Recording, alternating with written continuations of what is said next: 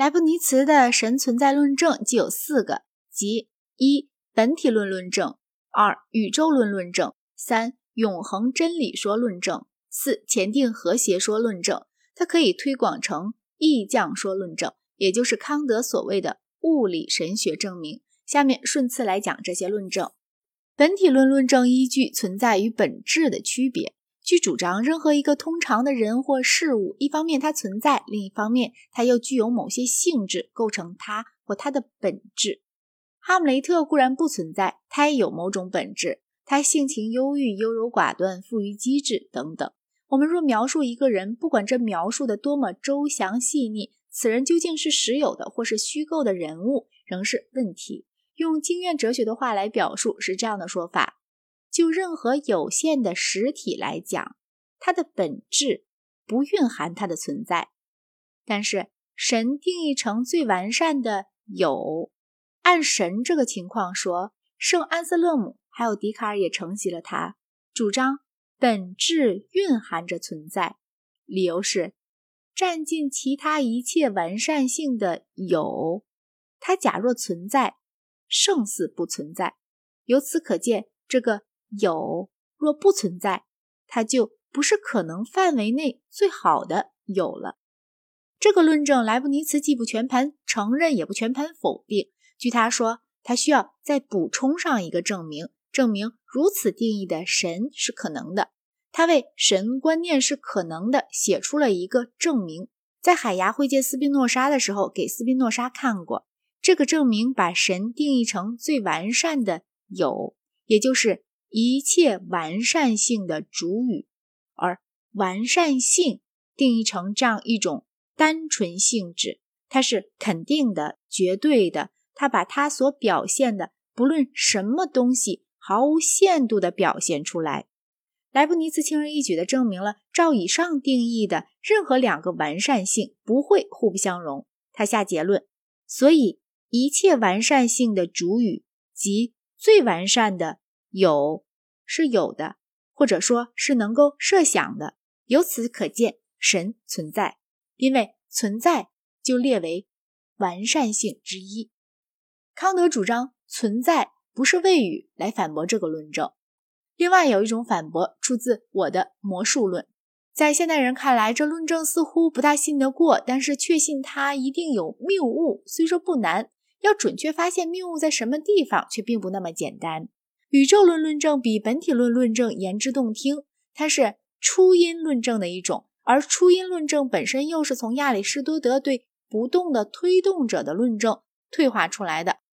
初因论证很简单，它指出一切有限事物有原因，这原因又有先原因等等，以此类推。据主张，这一系列前因不会无穷尽。系列的第一项本身必定没有原因，因为否则就不能称其为第一项。所以一切事物有一个无因的原因，这分明是神。在莱布尼茨这论证取的形式略有不同，他议论天地间一切个别事物是偶发的。换句话说，从逻辑上讲，它本来也可能不存在。不仅按个别事物来说是这样，对整个宇宙来说也可以这样讲。假使我们假定宇宙一向始终是存在的，在宇宙内部也并没有什么任何东西说明它为什么存在。但是照莱布尼茨的哲学讲，一切事物总得有个充足的理由，因此宇宙整体必须有个充足的理由，它一定在宇宙之外。这个充足理由便是神。这个论证比简单直接的初因论证高明，不那么容易驳倒。初因论证依据的是。一切序列必有首相这个假定，而这个假定是不对的。例如，真分数系列没有首相。然而，莱布尼茨的论证却不依赖宇宙必定曾有一个时间上的开端这种见解。只要承认莱布尼茨的充足理由原理，这论证就妥当牢靠。但是，这条原理一被否定，它就垮台。莱布尼茨所谓的充足理由原理，到底确切的指什么意思呢？是个议论纷纭的问题。古对拉主张，他的意思是，一切真命题是分析命题，即这样的命题，它的矛盾命题是自相矛盾的。但是这个解释即使正确，也属于密不外传的学说。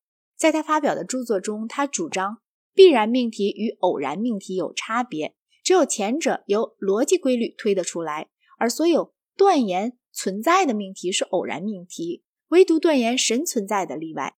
神虽必然存在，它并没有受逻辑的强制去创造世界，相反，这是自由选择，虽是它的善性所激使的，但并非由善性必然决定的。很明白，康德说的对，这个论证依附于本体论论证。假如世界的存在要用一个必然的有的存在才能够说明，那么必定有一个有，其本质包含着存在。因为所谓必然的有，指的就是这个意思。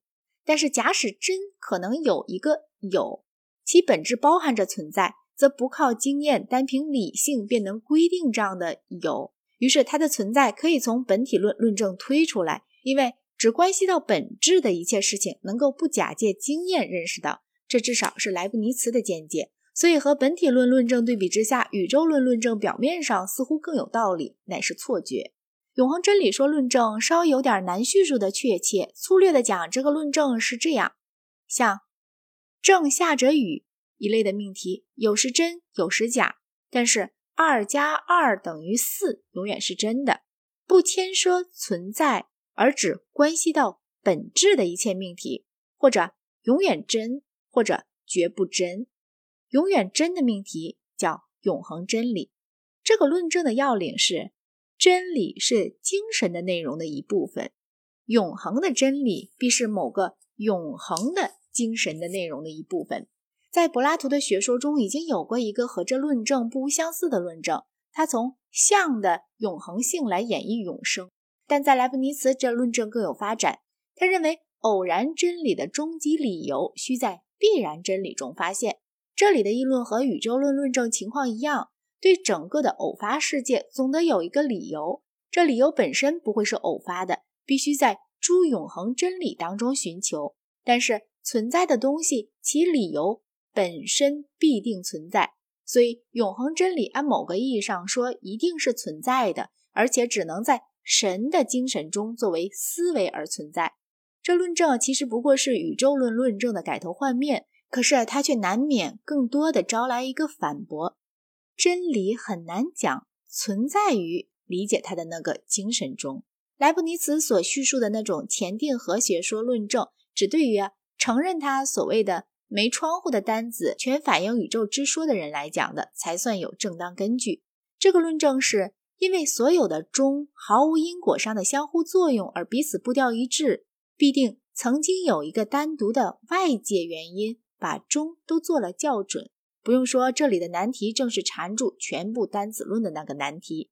假若诸单子绝不起相互作用，其中任何一个怎样知道还有旁的单子？显得好像是反映宇宙似的那种事，但仅是个梦也难说。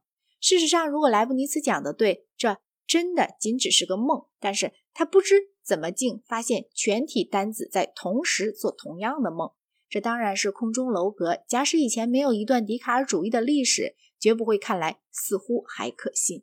不过莱布尼茨的论证能够免于依附他的独特的形而上学，转化成所谓的意象说论证。这个论证主张，我们一考察既知的世界，便发现有些事情解释成盲目的自然力的产物，无法说得过去，把它们看成是一个慈悲意志的证据，这要合理的多。这个论证没有形式逻辑上的毛病，它的前提是经验性前提，它的结论据称是按经验推理的普遍规范得出来的，所以是否该承认它这个问题，不取决于一般形而上学的问题，而取决于比较细节上的考虑。这论证与其他论证有一个重要区别，就是所证明的神不一定具备所有通常的形而上学属性，他未必全知，也未必全能，他也许不过比我们人类英明而有力千百倍罢了。世间的万恶可能由于他的全能有限。有些近代的神学家在做出他们的神观时，利用了以上几点可能，但是这种。空论离莱布尼茨的哲学太远了，现在必须划归本题，讲他的哲学。